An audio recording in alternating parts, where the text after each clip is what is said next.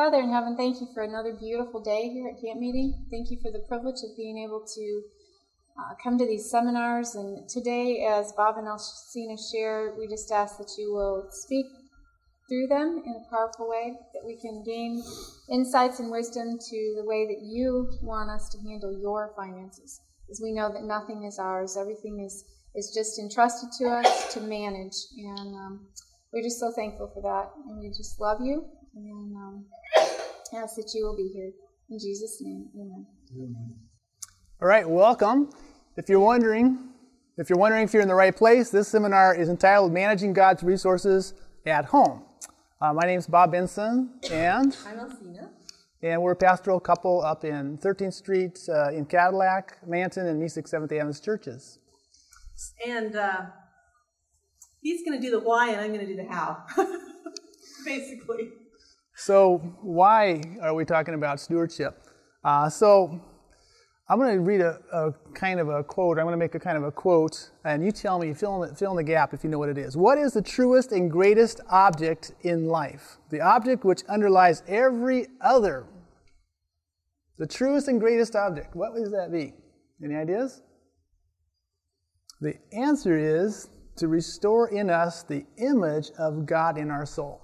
That is the most important object uh, secondly, the second part of that is still quoting from the same source. In this case, it'd be uh, Patriarchs and Prophets 595 or Christian Education 63. Uh, the second part is to be brought back into the perfection which man was first created. And so here we have this most important point, this truth that we want to highlight in the process of stewardship, and that is to restore the image of God in our soul. Not only our soul, but the soul of our children as well as a church also. Maybe you say, I already have, I don't have any kids, but as a church collectively, as schools collectively, in all that we do, we want to put these principles in there. So, how do we personally succeed and help our children and our youth to succeed in this restoration project? And um, so let's take a look. There's certain things that we want them to know, the basics, which is not stewardship. Uh, just going through the sanctuary model, uh, the acceptance of Christ is important the uh, acceptance of Christ as Savior, the acceptance of Christ as Lord. That would be like at the laver, which includes the daily baptism of the Holy Spirit, um, the commitment to Christ in that way. Uh, the daily practices of spiritual discipline, Bible study, prayer, and witnessing. That's a daily experience in the holy place. Uh, the most holy place, new covenant experience, a new heart, the law written on our heart and on our mind. Those are important, and as important as they are, this is not the seminar that's going to talk about that and flesh that out. But there is another sharp tool, and I do mean sharp. And this sharp tool that God has given us to help mold within us and our children a Christ like character, what do you think it might be? Since you're here at this since you're here at this seminar, you would probably guess biblical stewardship. Biblical stewardship is a sharp tool that God uses to mold the image of Christ's character in our life. Every day when we practice this, it happens. So, stewardship, what is it? Basically, it's the effective biblical management of all the resources God has given us truth, talents, body temple, time, uh, treasure. All of those are part. We're going to focus on the treasure part today. Elsena is going to cover a lot of the basics on that. Uh, why is this so important for helping us to model Christ's life in our experience? Biblical stewardship helps us to make the kingdom of God a priority in our lives. You think about Matthew 6:33, seek first the kingdom of God and his righteousness. There's that Christ-like character.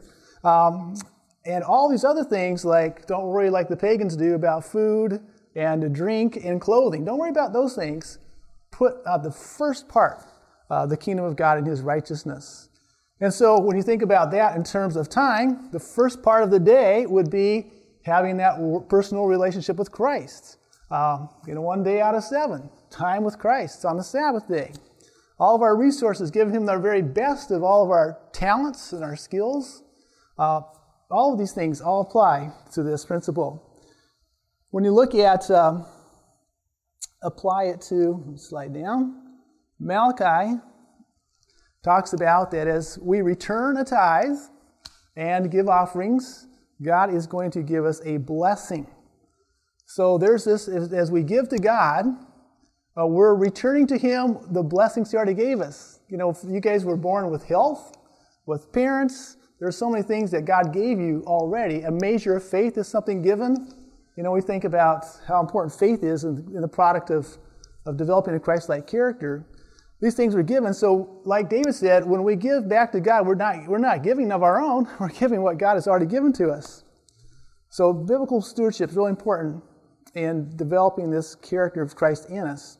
Uh, 1 Corinthians chapter 6, verse 10 through 12 talks about the opposite. It says, The love of money is the root of all evil, and while some have coveted after this, they have erred from the faith. They have pierced themselves through with many sorrows. But you, men of God, flee these things, follow after righteousness, godliness, faith, etc., and fight the good fight of faith. So here we see that stewardship helps us to turn away from the things that would develop a Satan like character.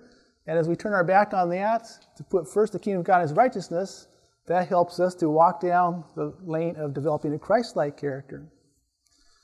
Stewardship also helps us to restore in us rightful worship. In heaven, the angels are saying, Worthy is the Lamb to, who was slain to receive, and they talk about seven things honor and glory and strength and power and blessing and wisdom and riches. Is Christ worthy of receiving riches? Then he's worthy to receive back from us our tithes and our offerings. And as we return our tithes and offerings, we are worshiping God. We are giving him worship. So, you know, for kids, every day when they do something, maybe there's a project and they earn a little something for it, you know, teach them that very day to put a little tithe aside and tell them as you're doing this, you are worshiping God. By giving the tithe, to, you're, giving, you're worshiping God. So and even as we as adults, we get our paycheck, put that first tenth out, we're worshiping God. So it helps to restore in us the principle of worship. Um, there is a blessing in giving as well. So I'm going to turn it over to, there's one more part. Development of faith. Faith is essential. Without faith, it is impossible to please God. Ellen White had this vision, first vision. The Advent people were walking on this pathway, it got narrower and narrower, and they had to start leaving suitcases behind and everything else. And finally, they came to such narrow and difficult places in the path. The only way they could get through that was to grab a hold of the vines that were hanging down from heaven, and that would get them over the hump and around it. And that vine represents faith. I'll tell you, stewardship, you you've heard many stories of people who didn't have enough money to pay tithe and all their bills. And the challenge was seek first the kingdom of God and his righteousness, be faithful to God, give him the first tenth, and God will help you with the rest. That takes faith. And faith's what it takes for us to get through the last day experiences. So, in order to prepare ourselves to stand through the last day trials and difficulties, we need this kind of faith and we can get a lot of this faith through the practice, the faithful practice of stewardship. So these are just some of the reasons why stewardship is so important. Uh, it is for our kids' salvation, it's to help advance the work financially. The gospel's got to go everywhere before Jesus can come anywhere. And our monies that we return to God help hasten that day. So Elsie is going to take over and put a little bit of the practical spin on this great concept of stewardship. All right, so I really liked his point. I had never thought of it the way that um, Bob presented it when he was talking to me about what he what he was this concept that he had that that stewardship is a tool um, to develop our character. I'd never thought of that. You know, I, would always thought of it as the worship side, but that one of the things that, it, that he said here is that it's a practical way every day or every week that we have to, to put into practice that God is first. Um, and it touches really close to home for many of us. Um, that's really just very, very important to us. And so it's a, it's a great way for God to um, let us practice our, our, our religion. Um, I wanted to start with this is one of my favorite verses, Deuteronomy 6, 6, and 7. Um, we talk a lot about verse 7. You hear that a lot. You shall teach them diligently to your children. You shall talk of them when you sit in your house, when you walk by the way, when you lie down, and when you rise up. That's all really important. But verse 7 is no good without verse 6. Verse 6, and these says, and these words which I command you today shall be in your heart. Then you can teach it diligently to your children. So you're coming here to this class to learn how to teach finances to your kids. You have to make sure that, first of all, you have the right concept of finances, or you're not going to be able to teach them to your children. Now, the fact that you're here uh, is a pretty good indication that you have that desire. And, and I'm so glad to see that you guys have an interest in it. By the way, how many of you have young children yourselves? Okay, and I know she does in the back because she brought her kids. Yay. Okay, how many grandkids? How many of you are Sabbath school teachers or school teachers? Okay, good. All right. Just want to have an idea of what we had here. Okay, so the first thing, of course, that we're going to talk to our kids about is that God owns everything. And if we don't have that concept, the rest of it is going to fall apart because that's, to me, that's core. Um, and that was, that was revolutionary in my mind. Um, I knew God owned the, the tithe and, and He owns the offering, but He owns everything. My car is His, my house is His, my, my uh, appliances are His, everything is His. And uh, one of the stories that I liked best, and I can't remember which book it's in, but a guy who finally got this idea that, you know, everything was God's, and, and somebody sideswiped his car and he had a huge scratch in it. And he said, and first off, his first instinct was to get angry, you know. And then he stopped and he said, You know what, God? I don't know why you wanted a scratch in your car, but you got one. And it just totally relieved his stress. It wasn't his car anymore, it was God's car. And if God wanted a scratch in the side of it, well, who was he to get angry about it? And that really does take a huge weight off of us on what we think about our stuff. It really prevents us from getting irritated and, and, and agitated about things that might happen to our things. Um, if you have that concept that everything is yours, if something gets stolen, well, God, you must have wanted them to have it more than me. You know, and it, it just really helps us to let it go. So we can teach our kids that God owns everything. And then, of course, we need to teach them about tithes 10% tithes um, and offerings. By the way, Malachi talks about robbing God.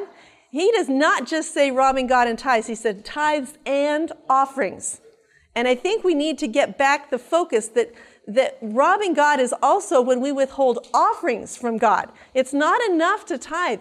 Offerings are above and beyond. Now, um, I put 10% in parentheses just because that's what I taught my kids, okay? But um, that's when we start out when they were little. Now they do their own percentage, and, and I don't know what it is. I know it's probably not 10%, but I've told them it's up to you. You know, that is, that is your own heart's free will back to God. And they're at a point in their life, um, they're all 19 and up. So they're at a point in their life where they're responsible to God for themselves now. You were talking about when they were kids and, and when we were kids. What was it about offerings that you really liked when we were really little before we had our own money? We received money from our parents to give for offerings to Sabbath school. It wasn't ours, it was our parents and it was God's, but they put it in our hands, so we've gotten the habit of always coming to God and giving to God. When we come to God, He's done so much for us. Even if we don't have anything to give ourselves, we have money from our parents to give. And that instills the habit in them. So when they do get allowances or when they do make little projects and make money, they're already in the habit of taking out the first tenth right away to worship God and give it back to Him. So that's that was the concept that we. And and it's really true. Um, children get in habits before they understand the why, right? And I think that we need to we can't wait for them to understand before we start them on the good habits of life. And offerings and tithes is one of those. The other thing is we need to teach them liberality, tithes, offerings. In our home, and I'm getting a little bit ahead of myself, but whenever the kids got a dollar, they put 10% for tithe, they put 10% for offering, and I made them put 10% for savings. It didn't take them very long to realize that a dollar was not a dollar for them.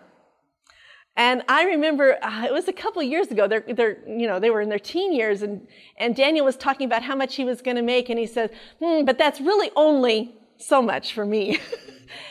and I don't think that's a problem at all. I like that because you know what? It's the same when we're adults. When you get a paycheck, is that all yours?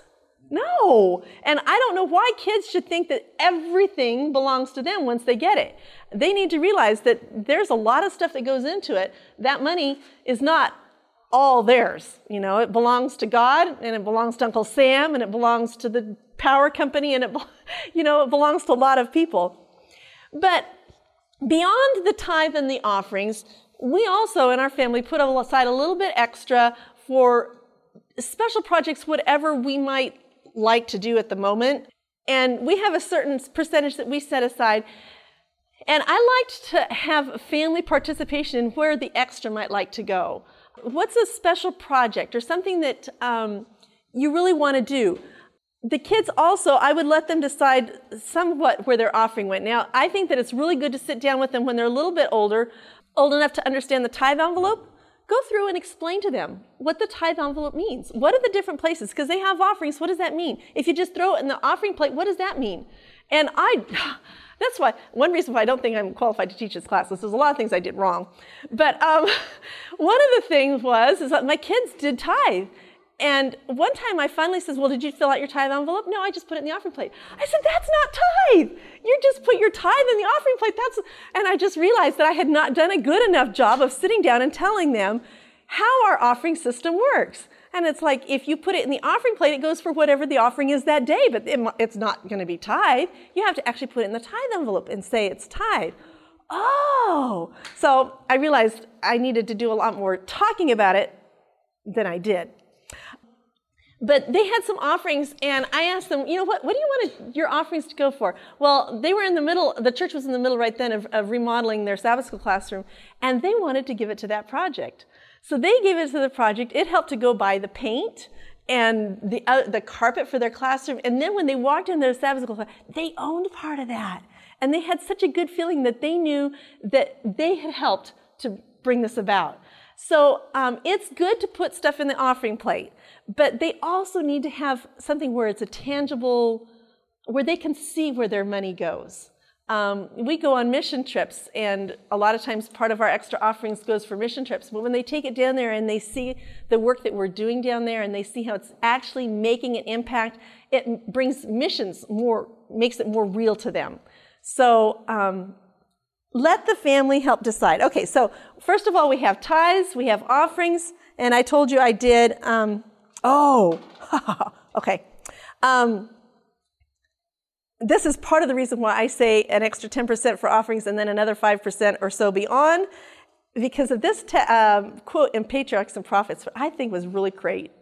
The contributions required of the Hebrews for religious and charitable purposes amounted to fully one fourth. How much is that? 25%. And some of us are a little anxious about 10%. They did 20, and she says fully one fourth. So actually, it was a little bit beyond. It's fully one fourth of their income. So heavy a tax upon the resources of the people might be expected to reduce them to poverty. But on the contrary, the faithful observance of these regulations was one of the conditions of their prosperity. On condition of their obedience, God made them this promise I will rebuke the devourer for your sakes, and he shall not destroy the fruits of your ground, neither shall your vine cast her fruit before the time in the field.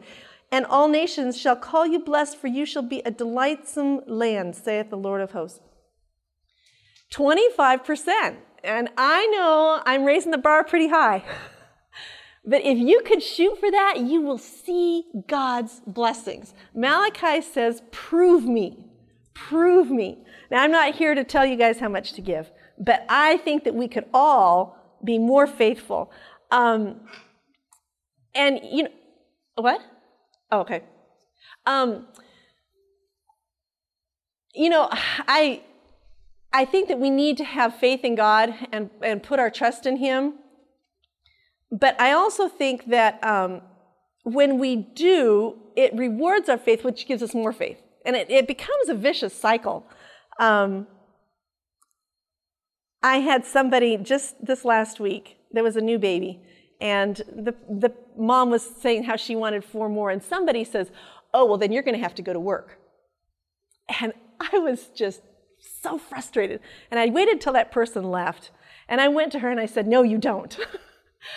I said, um, My husband's a pastor. We live on a pastoral salary, and I don't work. And we've raised three kids, and we've um, they're almost done with college. Half, uh, one of them's halfway done, one of them's all the way done. And we have not taken on any debt, even for their education. I said, It's possible, even on a pastor salary, one person to do it. Now, I'm not saying that everyone is able to, but I think that we short God when we just say, oh, we can't, and just take the easy way out. Um, I know single parents who do it. They don't have two salaries. What makes us think that we have to have two salaries? Now, if a woman wants to work and she chooses to, that's fine. But for somebody to come and say, oh, you have to work if you have three or four kids, I just, I didn't buy it. And I love this one as well. This is from Nine Testimonies. The spirit of liberality is the spirit of heaven. The principle there on the cross, there being on the cross because I skipped some stuff, illustrated is to give, give. The principle of worldlings is to get, get. And thus they expect to secure happiness. But carried out in all its bearings, the fruit is misery and death the more you give, the happier you are. And it is so true. You know, um, the reason I think, part of the reason that we, we have been able to put our kids through without any debt, even in Adventist education, by the way, um, is that we started out early on in our married life. Before our married life, we started on the right principles, and we have the benefit of our parents had the same values. So we graduated from school with no debt. So we started, um, we started with an advantage because we had parents who believe this way. And I know that we are giving our kids an advantage by letting them start life without debt. So um, God is faithful, and then now that's why I think you know the third and fourth generation they benefit from from godly counsel and godly wisdom. So if you haven't done that, I don't want anybody to leave here feeling bad because um, we had a, a, step up on a lot of people. The fact that we started, and I also took a class in college, which was probably the most important class I ever took, and it was on finances. And I had a great teacher, and he said, "When you get married, live on one salary." even before you have kids, live on one salary because if you're planning on doing it afterwards, you might as well get used to it and put the second salary towards your home. So we were able to sell to pay off our home in seven years because we lived on one salary, and while I worked, the extra income went on, on paying off our house. So we had a great start, and um, not everybody is that fortunate. All right.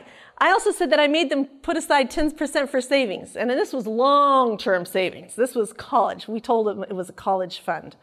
I wanted them to get in the habit of putting money aside for future. Um, Daniel just came to us this last week. This is our youngest 19 year old. And uh, it was a couple of weeks ago. And he said that he invested in the stock market. And it blew me away. this is my kid who can't keep a dime. I mean, if he has it, he wants to spend it. Um, and I, I'm not sure that I think that he did the best as far as what he chose. Um, I would have given him some other counsel, but just the fact that he's thinking long term, he's starting to think he wants to invest and save for the future, I thought was pretty good. Um, but going back up to the top, I'm hoping to instill in him the need for godly counsel before he does investing in the future. Um, and then kids don't have taxes, but they need to realize that, you know, I already said that when they get a paycheck, the money is not all theirs. So for them to have to start putting away for savings for something that they don't even understand just kind of helps them to realize that as they grow older in life, yep, they're not going yeah, they're not going to have their whole paycheck. Um, okay. All right, so now that we've done our tithes and our offerings and our savings. Now we have money for spending. And I wanted to start off by saying, choose your friends wisely. And I know this has nothing to do with stewardship, right? Oh, it has so much to do with stewardship. If you're hanging around people who want the latest and the greatest, and everybody has it, the peer pressure is incredible. And they need to realize that their friends are going to influence their spending. I got one here, I just haven't.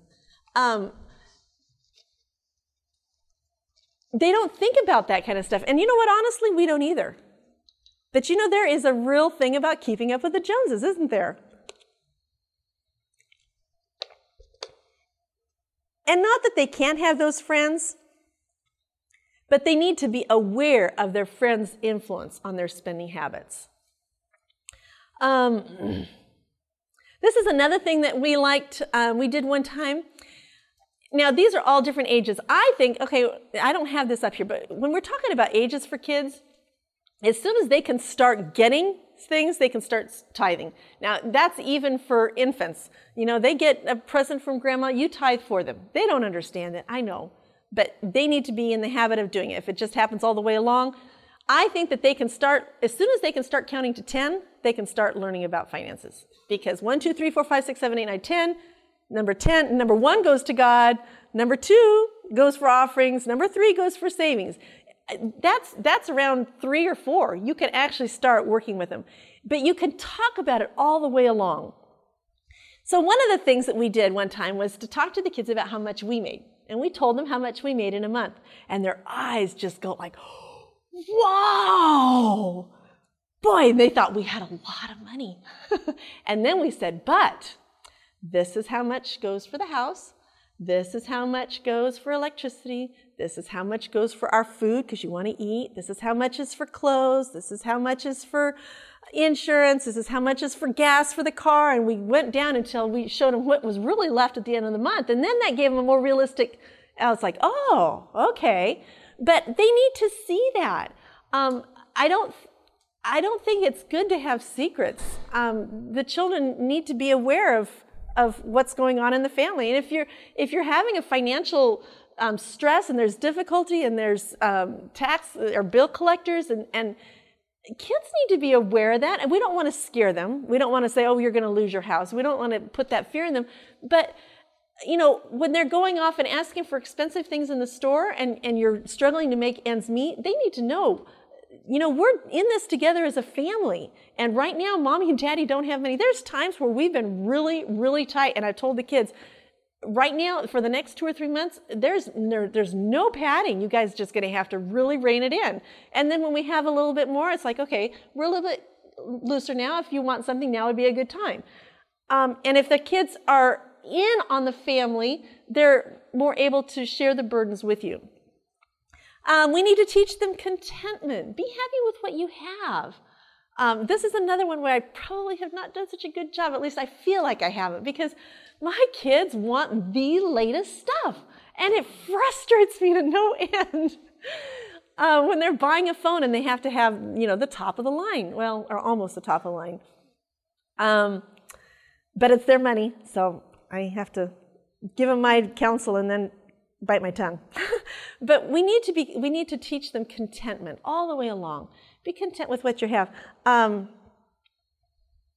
sh- shopping just because you see something doesn't mean you need it. Honestly, the less you go into the store and the less they watch TV, the less they're going to ask for. I honestly, and it's the same for me. If I stay out of the stores, I don't I don't feel a need because I don't know what I'm missing. Have you ever have you have you seen that? It's like, oh, I need that. Well, 10 minutes ago you didn't need it. Why is it now that you see it you think you need it? I, I don't know. That's contentment. We got to be content with what we have. We need to teach them about debt. And um, might as well just show you this right now. Um, these are some great resources. And I thought I had the right book, and now I didn't. I, you said I should put down the book page, and I said I'd remember. All right. Anyway, one of these page books on page 39, it shows if you spend so much and you put it on debt, how much you will actually end up spending on that item. I'll find it and I'll show you. Um, and it's amazing when you when you pay something on time. You want to look for it. It's in one of these, or no, yeah. Anyway, um, it's the same for debt as well as for investing. And if you show them that as well for investing, you say you take $1,000 and you invest it now and you don't invest anything more, or you wait for 20 years and you start doing $1,000 a year, you're still going to end up with more if you started 20 years earlier. even if without it's it's just amazing the the principles of compounding. So you want to show them how much they actually spend. And honestly, the Bible says, "Oh no man anything except the debt of love or gratitude." There it is. Okay, thank you. All right, so let's say you have 5,560 in credit card debt at 18%. And your minimum payment is 90 bucks. Oh, I can handle 90 bucks, right? Okay, so um, the amount that you're going to end up paying um, is it's going to take you 30 years to pay it off. That's a $5,000, $5,500 bill at 18% at $90 a month. Takes you 30 years to pay off. And it's amazing. Um, if you waited and saved that thousand dollars or that five thousand dollars, you could have it done so much less time. So these are things that are really great to teach them. Um, and the bottom it says talk about finances. Just talk about it. We need to say it more often. Slip it in here or there. You know, oh no man, anything. Don't go into debt. Um, we're committed to helping you through without debt. And honestly, um, one of the ways I think that we slip into debt without even realizing it is when the kids ask us for something that they don't have money for and we buy it for them anyway. And then we let them pay us back. That's debt.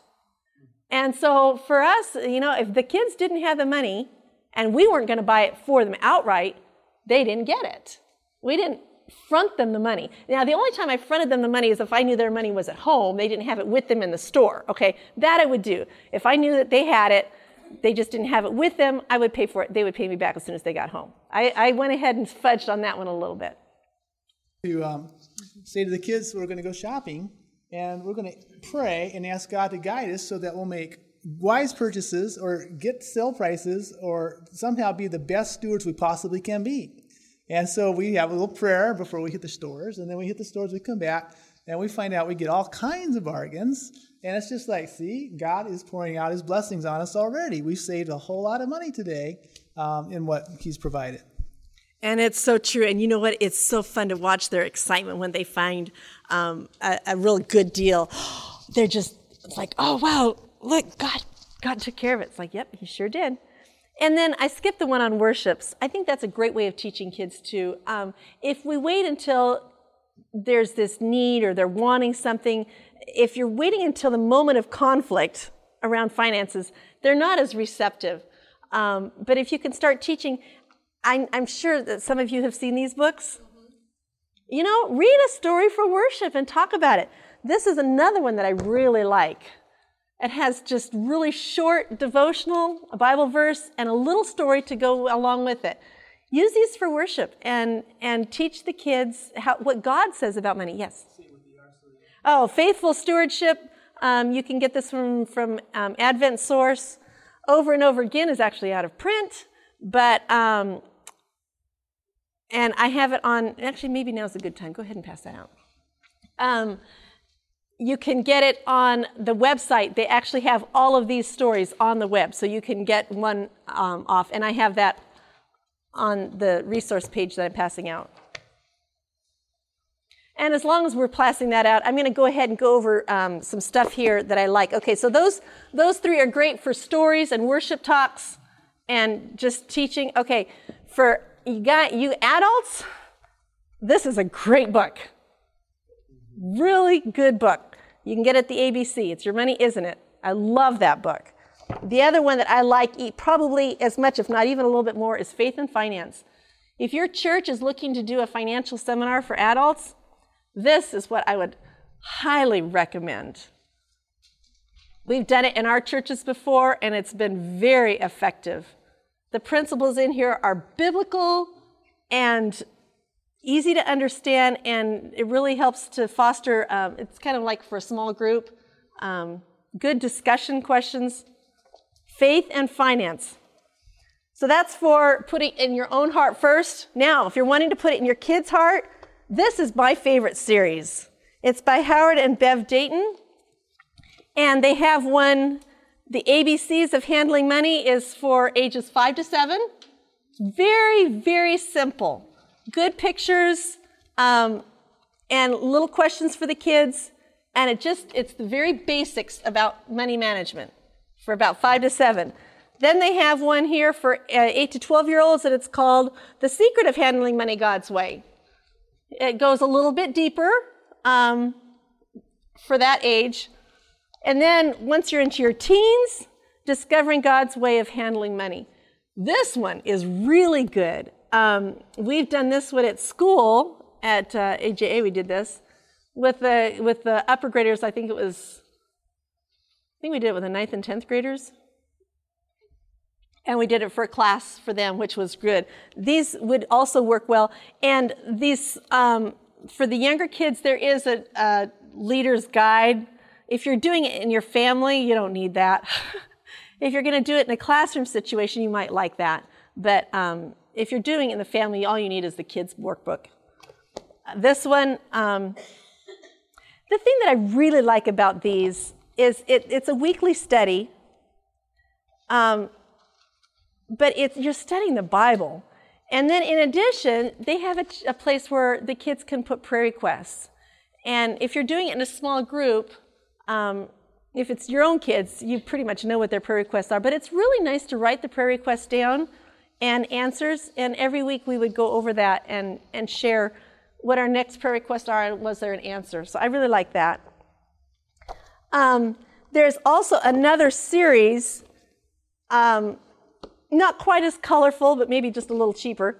Um, and this one is by Larry Burkett, and there's there's Money Matters for teens and Money Matters for kids. So um, this is kind of all inclusive, and then this one has a book and workbooks to go with it, depending upon the age, age 11 to 14 and 15 to 18.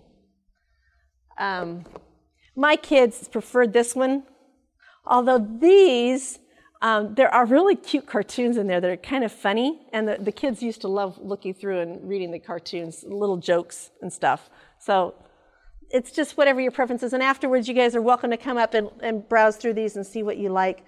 Um, Crown also has um, Lifeway Pathways and Personality ID. This is for your older children when they're starting to try and figure out what they want to do for life. Um, uh, it's a great personality assessment or career assessment tool that you can get from Crown. That's really good too. Anyway, all that stuff's up here for you guys to look at later. All right, so what else do we teach our kids? Okay, we need to teach them about honesty and restitution. The Bible is pretty clear about that. Um, if you stole something and you were caught with it, you had to restore it and double or triple. If you stole something and they found out but you didn't have it, you had to pay back more. Um, Zacchaeus said he was going to restore fourfold. That was the whole point of restitution. If you take something, you don't just return it, you return it and then some. Um, and you know, kids struggle with this. Um, I remember Rebecca. We came out of a store. She had a little chapstick, and I know I didn't buy it. And I didn't find out until we got home. And we took her back to the store. And let me tell you, it was hard for me. It was hard for me. But I knew if I didn't make her do that, it would be a problem. So we went back to the store and talked to the manager, and, and you know, she confessed that she had stolen that. And thankfully, of course, they were pretty easy on her. But um, they took her in and they showed her where they had all the monitors and how they watched and and it was a very humbling experience. but I wanted, I didn't want to let it slide. You know, um, that's something that really um, the devil knows our hearts and he knows our weaknesses and he knows our kids' weaknesses. And he'll really hone in on those things that he, he thinks he can get them. Um, honesty also, I like to teach my kids would you spend your own money on something? And we did this sometimes when we would go shopping. There was something that they really wanted me to get for them. And I asked okay, are you willing to pay for it with your own money? Um, And they'd have to think about that. And then sometimes they'd say no. It's like, okay, then we're not getting it. And sometimes they would say, yeah, I would. And then I was willing to buy it for them as a gift because I knew it was something that was important enough that they would be willing to spend their own money. Um, I didn't do that often because I didn't want them to just start saying yes just to get me to buy something for them. But I wanted them to evaluate how important, you know, it's one thing if it's mom's money, it's another if it's my money. I wanted them to, I'm not using the mic. Can you guys hear me? Okay, good, because I'm not going to use that. I, I wanted them to really stop and think about it. Um, but it's the same with employers' money. You know, if you wouldn't do something, you know, um, the conference will pay for us if we're traveling, you know, to, to have a motel. I'm going to stay in the same kind of motel I would stay in if I was spending my own money. Okay? Am I going to go get a four or five star because I know somebody else is paying for it? That's not right. That's not honest. So I'm going to want to, to spend other people's money the same way I would spend my own money. And I, I trained my I told my kids that. I'm not sure training. I told them how what my what my values were. I'm hoping they caught my values. I'm not always sure they did, but that's where it comes across talking about it, telling him what your values are. You're not taking advantage of grandma and grandpa. Oh, oh grandma and yes. grandpa will get that for me. I'll just ask them to give me whatever I want. Grandma and grandpa, that's true. If you wouldn't spend your own money, don't spend grandma and grandpa's money that way. Yep, very good. Okay, um, that kind of goes into work ethic. There's a text, and I'm stressed right now, and I'm not going to think what it is, about God giving us our, our position in our, you know what that is? Power to get well. Thank you, honey. so, um, He's in control of our skills and our successes. And we want to bring glory to Him in our work. Um, I know we used to live here. We lived here for six years, and while my kids were in academy, and, and I had a lot of association with the with the campus here. And this is the age where they're supposed to be learning all that stuff. And a lot of times the kids had a problem with work ethic. They would, you know, they didn't work very hard. They were a little bit lazy and, and maybe didn't come to work on time and they just weren't it hopefully by the time they were seniors they got it because the staff really tries to help them learn these things but we need to teach them at home before they get here um, one of the things is when when my kids were little i took a job as a janitor because i want and I, we were cleaning the church i wanted my kids to help me clean the church now we have to be careful that you know all the work rules and I didn't tell the conference. I just did it. You know, I was the I was the employee, my, but I had my kids helping me. We'd go to church and we would clean. And they learned how to clean toilets. They learned how to scrub floors. Um, and this at this point they were let's see. They were first, second, third grade, right around that age. And so when they when camp meeting came and they were old enough, they started working here on the on the campground. And I remember Rebecca coming to me and she said, "Mom, these girls just don't know how to clean the bathroom. They go in there and they say, "Ew, these hair." She says, "I just get in there and clean it up." Well, because she'd grown up cleaning up hair and cleaning. You know, if there's a dirty toilet, she'll just get in there and do it because she's done it since she was little. And I think they, you know, they need to clean their own bathrooms at the house. But when they cleaned the church, they were so much more aware of God's house, number one, and of people's um, disregard for it. They would see a wrapper, a gum wrapper on the floor, and they'd say, Why did somebody do that? They had to pick it up for somebody else. And it would frustrate them. And so they were much more careful about them throwing things away because they knew somebody had to come after them to clean it up. I think a janitor's job is wonderful for a child to learn. I, you know, we talk about starting at the bottom. I think that gives them an awareness of, of other people. You know, my kids, and even now, when they see a janitor, they have a, a real appreciation for their job because it's something that they did. But any kind of a hard manual labor, um, I think is good. Okay, and then there's this whole debate about allowances versus chores. I'm not going to tell you. You have to figure it out for yourself. I don't have a right answer. I don't think there is a right or a wrong answer. The one thing that I would say is that we, if we're going to do, um, there, there's pros and cons both ways. If you're going to pay for chores, I would not pay for all of them. I think that children need to be invested in the family just because they're family member. And um, so there were chores that we expected of our children they did not get paid for. They did it because they were a family member and we all did things to help our family stay together. They need to feel that. But there were chores that we did pay them for. We paid them for oil changes for the boys and just different ones that were above and beyond the regular. The washing dishes, the emptying the trash, those were all just expected as, as a family member. If I'm going to give, you know, we'll give you this amount of money if you do that. You know, what they found, research has found that that actually turns them off to doing it. So now they don't want to do it unless you give them the money. And if you don't get the money, and then over time, they even might get slothful at that, and they say, well, it's worth more money than that. You know, they want more money. So that's one of the quickest ways to extinguish the work ethic value is to give them that money. It's better sometimes that they do something and you say later, let's celebrate that we got the house painted or something, and you go and do something so they don't, as closely related, they're giving me money for what I did. It's more of a celebration kind of thing. But that is, there's a lot of research on that. You do not want to get in the habit of like, buying them to do things because then their motivation goes down the tubes and their desire to be of help just because of intrinsic values is gone. He's just finishing reading a book on what motivates people. and then I think that some things are worthy of them being paid for. And um, there's a parenting class that we do, Growing Kids God's Way, that talks about teaching children the value of a dollar. And what they did um, they had a rock pile, or you know how in the springtime all the rocks are coming up, and the kids would move the rocks from the field and put them in a rock pile.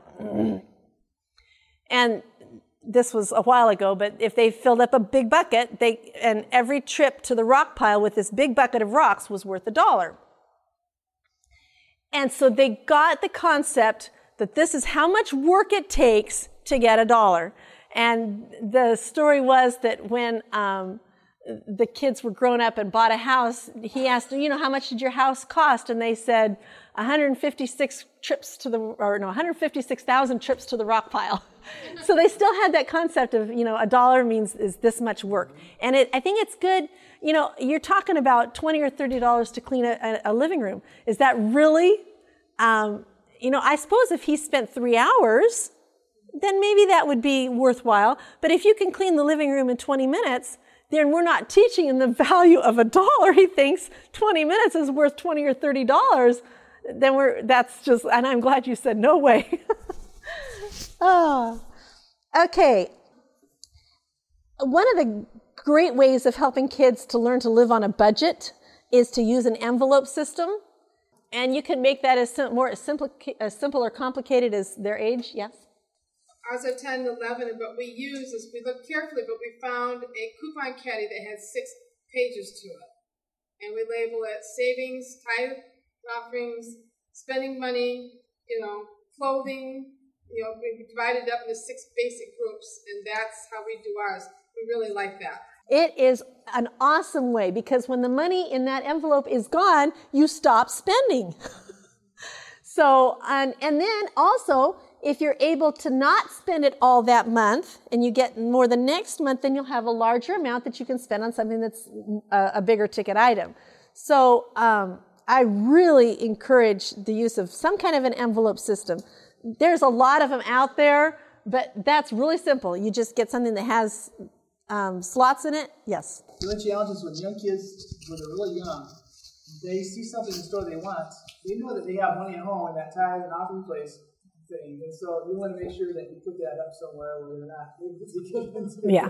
Because the temptation is for instant gratification. Um, we got money, let's go and burn it. Well, and as soon as they pay their tithes and offerings, they should be sending, you know, that week they should take it into church. Yep. And and don't don't wait up. That was something that I was not good at. I would wait and we'd do it once a month. And I wish that we had done that every week. As soon as they got, even if it's 10 cents, I know it makes a little bit more work for the treasurer. but, you know, have them in the habit of as soon as they get it, give it. Because if it's in there, it's going to be a temptation. And then, um, you know, we talked about our family things that uh, we let our kids help decide how we'd spend family money. But I would really encourage your kids to find their own individual projects with their money as well. Again, it helps them to feel invested. And kids by nature have very generous hearts. And there were times where my kids wanted to give all their money, and my instinct was to say, Well, you don't have to give all of it. And I would have to just bite my tongue and, and let them. And then maybe later on the week they would be sorry that they did, but you'd have you'd help them encourage, you know, encourage them that, you know, think about what good that did. Think about how you were feeling when you wanted to give the money. Think about how you felt right after you gave the money. You may be disappointed now, but these are all teaching moments. And as parents, we can't stifle that generous spirit that our children have. I think that we are probably our own worst enemies when it comes to that because I, I, know it was a struggle for me when I saw my kids wanting to give it all. There's one thing that's fun too. Um, when Christmas comes around, it's easy to get selfish. Oh, I want that, or I want this, or something like that.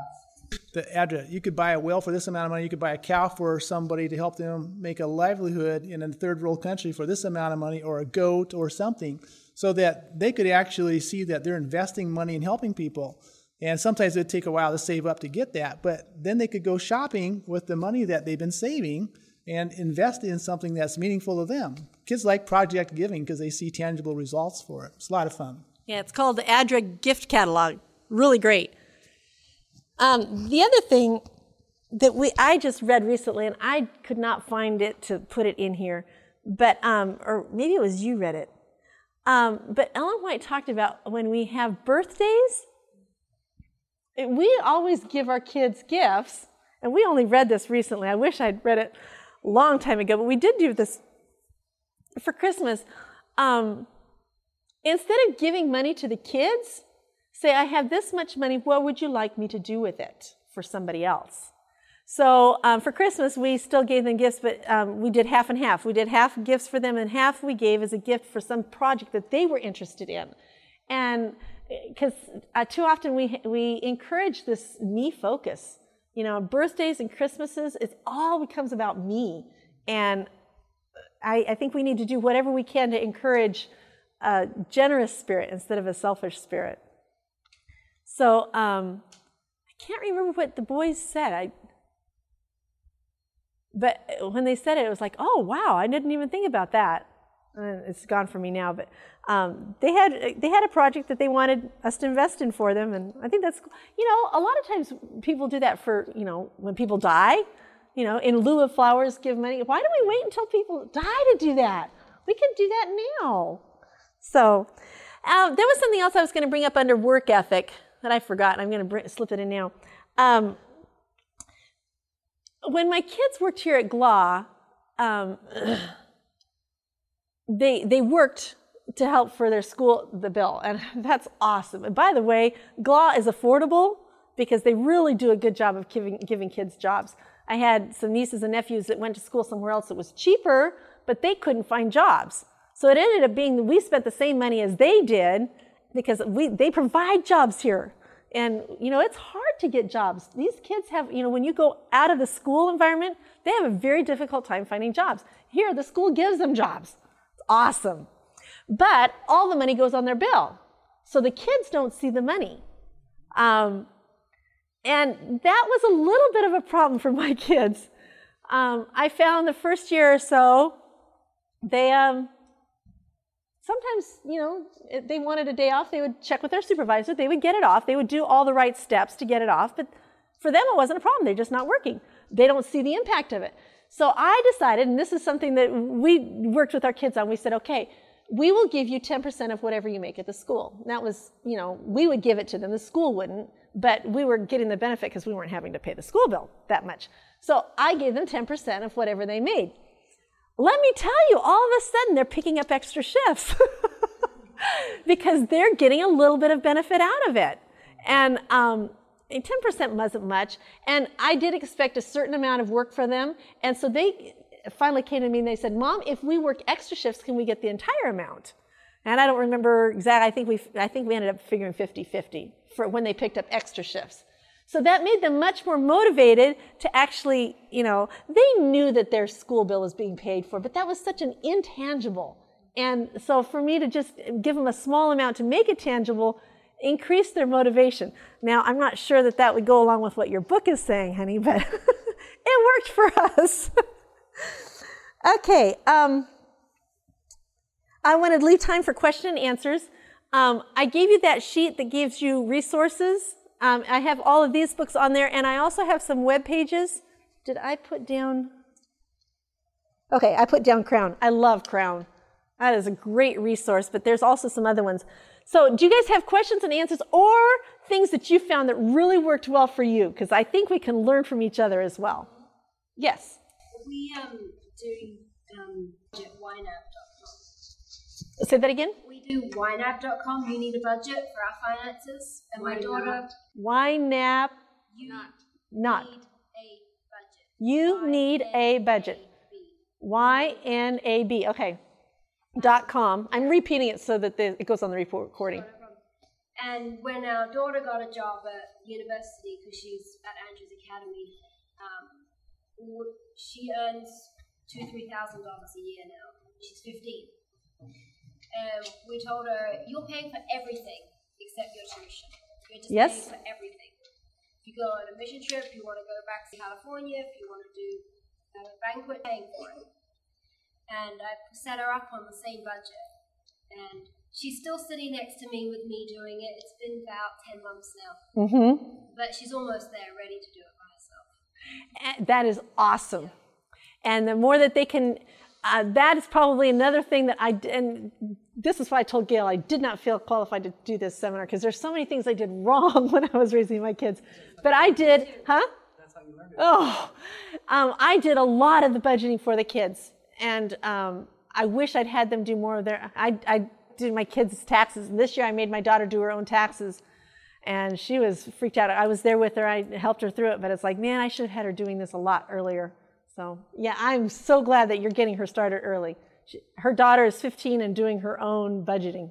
I was going to say one other thing about shopping, just and then I'll. Um, when you, we need to teach our children how to shop as well. You know, my kids have learned. I always, when I go in a store, um, at least a clothing store, first place I go is a clearance. I don't even look at the regular price stuff. I go straight to the clearance, and the kids need to learn that, you know, different places in the store cost different amounts. Don't just go to the stuff that's right in the front when you walk in because you're going to spend big bucks for that. Um, and then the other thing is, uh, you know, this whole thing about brand names and kids. Oh, we struggled with that. We did a lot of shopping at Goodwill. And you can find, and my daughter, she said, Mom, this is brand name stuff. It's like, yeah, you just have to know how to look through it.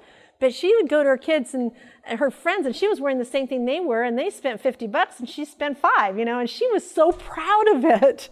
Not so much anymore, but when she was young, she was just, Mom, I only spent $5, and they spent $50 for the same thing. So when when brand names became a big deal and they didn't like to shop at Goodwill anymore, which that that transition did happen, I told them, "This is what I would spend. I will put that much towards it. If you want it at a, at a from the mall, you're going to have to make up the difference." And so that's one way. If that was something that was really important to them, they would have to use their own money for the extra. That was when I was buying them clothes. I don't buy their clothes anymore, but when I was buying their clothes, that's one way that we would work it out. So they would have to spend the extra for the big name. Actually, she was for, and then I'll come to you. Yeah. I think work ethics are very important when we're teaching our children. I know I don't know what labor laws are now when I children know. can have jobs in, in places like restaurants, but when our oldest daughters were growing up, they went to work in both of them went to work in a restaurant in our little hometown at age of 14, and they worked as waitresses, and they were they were never allowed to cash their paycheck. This was the, our our rule. Your paycheck goes to the bank. Yes. Your tips. you Oh, there you use, go. But you take your you tithe out of everything. Uh huh. So Okay, so let me let me repeat that. Um, her kids worked as waitresses, and they were never allowed to cash their checks. Their checks went straight to the bank. The tips is what they got t- t- for spending money after tithes. And by having to use it this way, their tips were what they had for the actual spending money after tithe. Then they learned the value of doing a good job. Good job. There you go. To Yes. get the better tip. That's right. That's a good idea. They because they were they got the um, tips. They were they tried to do their very best, so they got better tips. It's time to start teaching. And you know what? I don't want anybody here to leave discouraged. All, all we're trying to do is give you some more tips and go home and do one thing better this year, you know? And any one step that you take is more than you would have had before this class. So, God, restore the years the locusts have taken. I love that verse. So we just go to the Lord and say, you know, and go to the kids and say, you know what, guys? Mommy, it feels like this is an area that I've not done well in, and I am sorry, and we're going to do something different now. Um, you know, we, sometimes we have to apologize to our kids. I've said, you know, guys, I, this is one that area I didn't do very well with you guys in, and and I'm sorry. And and all we have to, all we, God just wants us to do better. You know, he, He's not.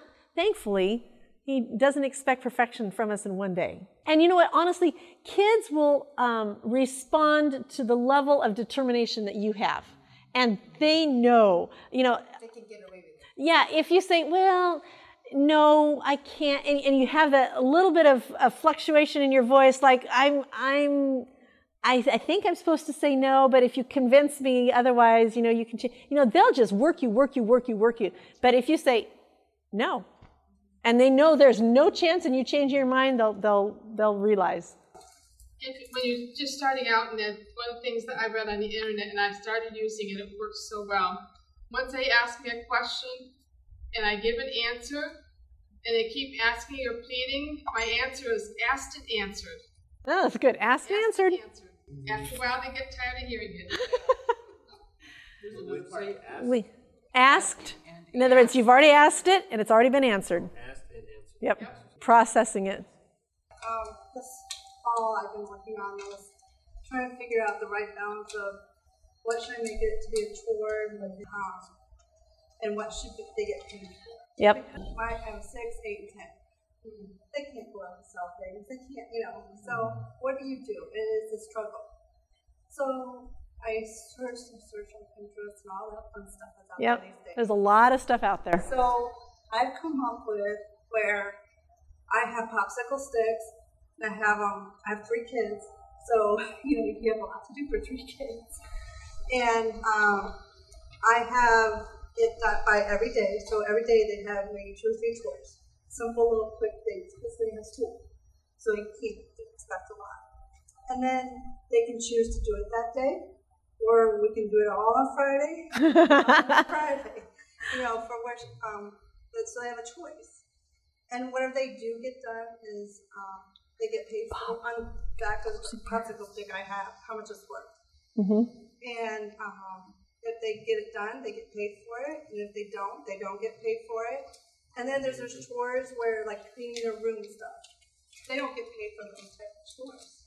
And so, since we started into the school year, it's been kind of slow, but I'm hoping summer to really finalize it. Good for you. I, you know, I applaud every step that you guys are taking. And we're time. We're going to have closing prayer, and then we'll stay around. If you guys want to look at resources or continue talking, we don't mind. But we want to let people go. Bow our heads. Lord, we thank you that uh, you've given us this book of knowledge called the Bible with all sorts of principles to help us. Lord, give us wisdom as we seek to train our children in the way they should go and help these principles of stewardship have its impact on us, that it would help to change our characters, to mold them after your character of benevolence and kindness and selfishness, and to help us to be like Jesus, we pray. And we thank you for your help and your leading in our lives. In Jesus' name, amen. This media was brought to you by Audioverse, a website dedicated to spreading God's Word through free sermon audio and much more. If you would like to know more about Audioverse, or if you would like to listen to more sermons, please visit www.audioverse.org.